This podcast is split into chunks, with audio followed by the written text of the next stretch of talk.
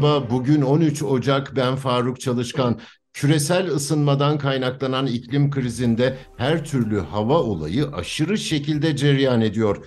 Yağış da, rüzgar da, kuraklıkta. Şu anda ciddi bir kurak süreç içindeyiz. Bunun devam etme ihtimali de hayli yüksek. Neyin içinden geçtiğimizi anlamak için konunun uzmanına başvurdum. Profesör Doktor Murat Türkeş'e katıldığı için teşekkür ediyorum. Hocam öncelikle içinde bulunduğumuz kurak bir dönem var. Bunun sonuçlarını ve devamını yaşayacak gibi görünüyoruz değil mi? Evet sizinle de e, konuştuk bu yıl e, birkaç kez e, yine e, Anadolu Ajansı'yla da. E, biz de yıllardır yazıp çiziyoruz. E, şimdi e, son 3-4 yıldır zaman zaman e, ardışık kuraklıklardan söz ettik. E, bu yılda e, yine ne yazık ki Türkiye ve bölgesinde Karadeniz ve Kuzeydoğu Anadolu dışında e, biliyorsunuz Büyük Akdeniz iklimi egemen ve son yıllarda da e, yazlar e, e çok daha sıcak geçiyor. Dolayısıyla 2022 yazıda e, uzun süreli ortalamalara göre birçok yerde çok sıcak bir önceki yıl kadar sıcak hava dalgaları olmamakla birlikte ve yine e, kurak geçti. Uzun sıcak kurak e, yaz mevsiminden sonra, sonbaharda yine uzun süreli ortalamalardan daha kurak, daha sıcak geçti. Tam e, kışa girerken Aralık ayında biraz yağış aldık. Aralığın e, sonlarına doğru şimdiye kadar da yeniden e, uzun süreli ortalamalardan daha kurak e, ve daha sıcak e, koşulların sürdüğü böylece yaklaşık olarak yaz yaz kuraklığını da etkiler e, eklerseniz 6 aylık e, yani bugünden başladığımızda geriye doğru 6 aylık bir dönemde e, Türkiye yeniden bir kurak döneme girmiş oldu.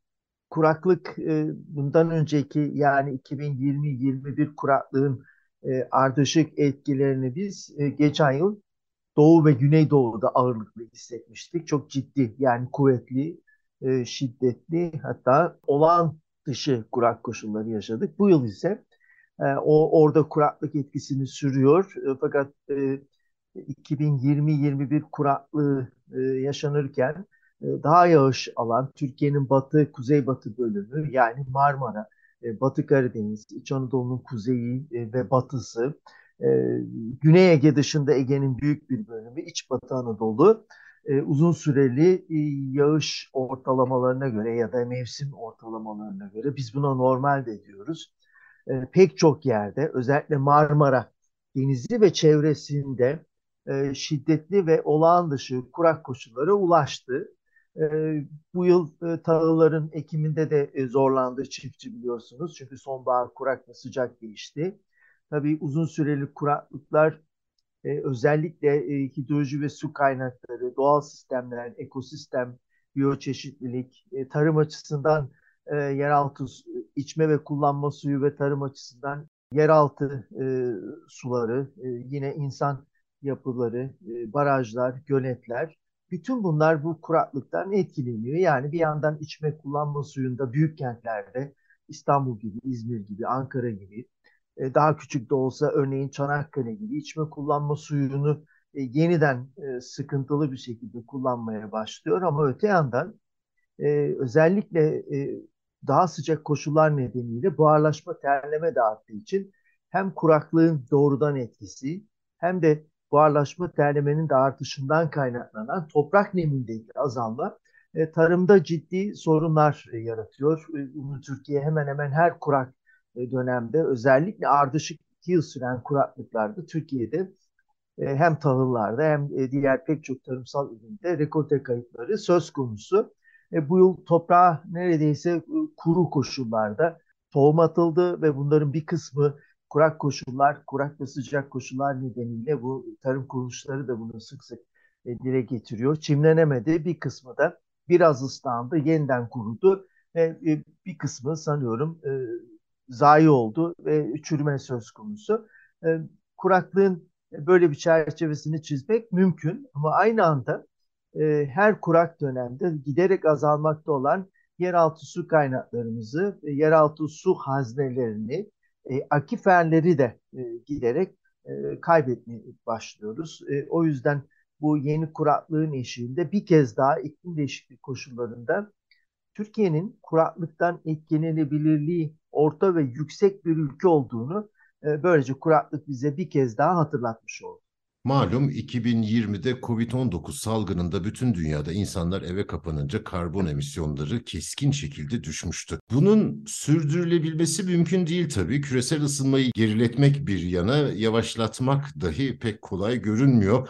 Ama bunu artık yeni normalimiz olarak görmek de kolay değil. Nasıl anlatmalı hocam? Evet, bunu şöyle anlatacağız. Kesinlikle. Bir yandan e, bütün sektörler, kamu, özel sektör, iş dünyası, sermaye, e, yerel yönetimler, özellikle büyükşehir belediyeleri, e, sivil toplum kuruluşu, tarım su birlikleri bir yandan iklim değişikliği mücadelesine yani sera gazı salımlarını azaltmaya katkı verecekler. Ama bir yandan da iklim değişikliğini dikkate alarak iklim değişikliğinin olumsuz etkilerinden daha az etkilenebilmek için e, doğal ve insan sistemlerini yani sosyoekonomik sektörü, toplum toplumun çeşitli farklı kesimlerinin iklim değişikliğinden etkilenebilirliğini azaltabilmek için onları daha e, direngen hale getirmek gerekiyor. E, bunun için de tabii e, bu iklim değişikliği mücadelesinin yanı sıra buna biz uyum diyoruz. Yani iklim değişikliğinin olumsuz etkilerinden e, daha az etkilenerek sistemlerin varlığını sürdürebilmesi, iklim direngen, sürdürülebilir bir kalkınmaya ulaşması.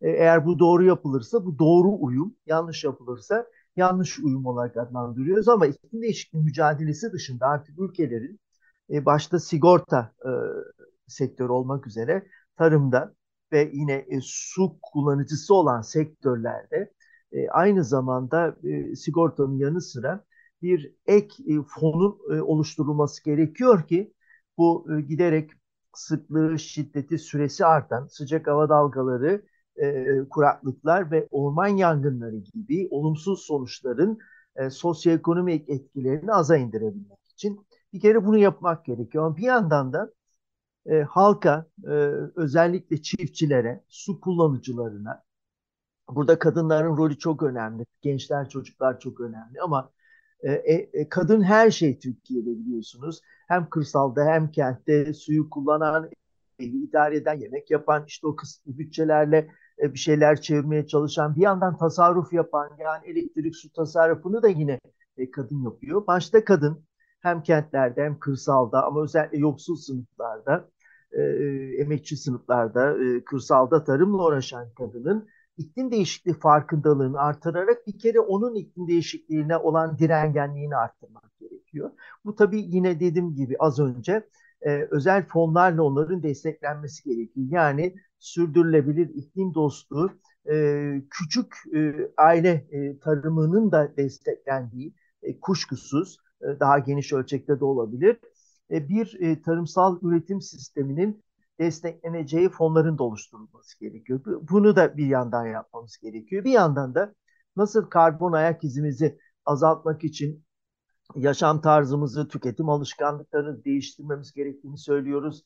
Enerjinin etkili, yeterli, verimli kullanımını, enerji tasarrufu, toplu taşıma araçlarına binmek gibi e, madde e, ve e, her türlü maddenin tasarrufunu yapmak ve döngüsel ekonominin en önemli e, aslında girdisi olan e, sıfır atık ve yeni e, geri dönüşümü de e, çok sistematik bir şekilde yaşamın tüm alanlarını sokarak e, bir yandan da iklim değişikliği mücadelesi, bir yandan da iklim değişikliği olumsuz etkilerinden biri olan kuraklığa karşı daha direngen e, bir toplum yaratabilmek. Bunları yapmamız gerekiyor. Gelişmiş ülkeler şu anda yani e, bugün bilimin geldiği noktada e, çözümler bunlar. E, gelişmiş ülkelerde de bunlar yapılıyor, yapılmaya çalışılıyor. Bizde de e, özellikle Pars Antlaşması'nda Türkiye'nin taraf olmasından sonra ciddi bir kıpırdama oldu. Yani bir dönüm noktası. Bunu sürdürmek gerekiyor. Yine biliyorsunuz Avrupa Yeşil Mutabakatı, yeşil ekonomiye geçiş, sürdürülebilir yeşil ekonomik sistemler, ekonomik teknolojik dönüşüm bütün bunları bir bütün halinde e, ve çok kısa sürede yapmamız gerekiyor. Eğer bunu yapamazsak biz hep e, iklim değişikliğinin olumsuz sonuçlarını sizinle de defalarca konuştuk. Hep tartışıp olacağız. Yani artık bu bizim yaşam felsefemiz olmalı. Şunu söylemeyiz, iklim değişikliği iklim değişikliği var. İnsan iklim değişikliğini hızlandırıyor. Ve iklim değişikliği mücadelesi öyle gözüküyor ki çok kolay değil. Epey daha zaman alacak.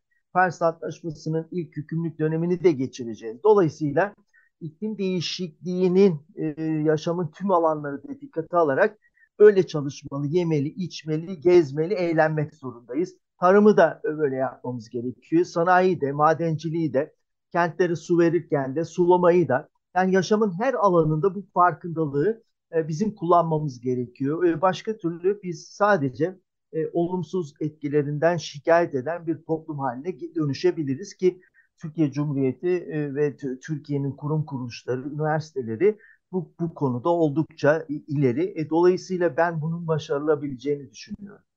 Şimdi e, tarım dediniz. E, tarlamız öyle olmak zorunda ki iklimdeki aşırılıkta ya da evet. hava olaylarındaki aşırılıklardan dolayı muson yağmurlarını direne edebilmeli ama aynı zamanda Moritanya'daki kadar da az evet. suyla üretim yapabilmeli. Yani inanılmaz bir esneklik de gerektiriyor ama bilim bunu imkanları sunmuyor mu hocam? Sunuyor. Tabii bunlar aslında Türkiye'de çok uzun yıllardan beri konuşuluyor. Yani bugün az önce konuştuklarımız ama biz bir türlü bunu hayatın her alanına, tüm sektörlere e, ciddi bir şekilde eşgüdüm e, ve demokratik bir katılımla sokamadık. Evet, sistem tarımdan yine devam edersek artık iklim değişikliği koşullarında hem daha değişken hem e, sıcaklık ve kuraklığın sıklığın ve şiddetinin artabileceği, yağış olduğunda şiddetli yağışa dönen bir dünya ve Türkiye'yi dikkate alarak tarımsal ürün desenini bizim çok hızlı değiştirmemiz gerekiyor. Yani e, yarı kurak neredeyse kurağa yaklaşacak zamanla İç Anadolu'da, Güneydoğu Anadolu'da aşırı su kullanan e, üretim tarzını hızla terk etmemiz gerekiyor.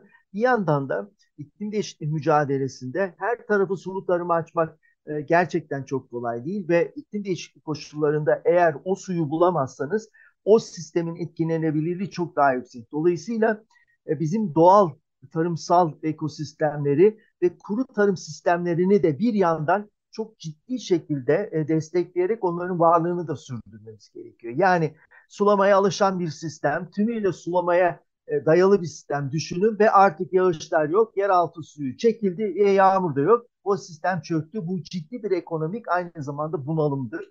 Biz bir yandan modern e, işte kapalı sistemlerde e, damla e, yağmurlama hatta yeraltı e, buharlaşmayı azaltabilmek için kök seviyesinde damla sulama gibi sistemleri hayata geçirmemiz gerekiyor. Suyu etkili, yeterli, verimli kullanmamız gerekiyor. Ama bir yandan da e, bugün kıraç arazi dediğimiz, e, işte e, bunlardan hiçbir şey e, yaramaz dediğimiz pek çok araziyi ve kuru tarım arazilerinde varlığını sürdürmek zorundayız. Çünkü gelecek aslında bugün kıraç gözüken, bugün tarım dışı gözüken pek çok arazi iklim değişikliği koşullarında bizim geleceğimizi oluşturabilir. Profesör Doktor Murat Türkeş'e çok teşekkür ediyorum. Bizi hangi mecrada dinliyorsanız orada abone olmayı lütfen unutmayın. Hoşçakalın.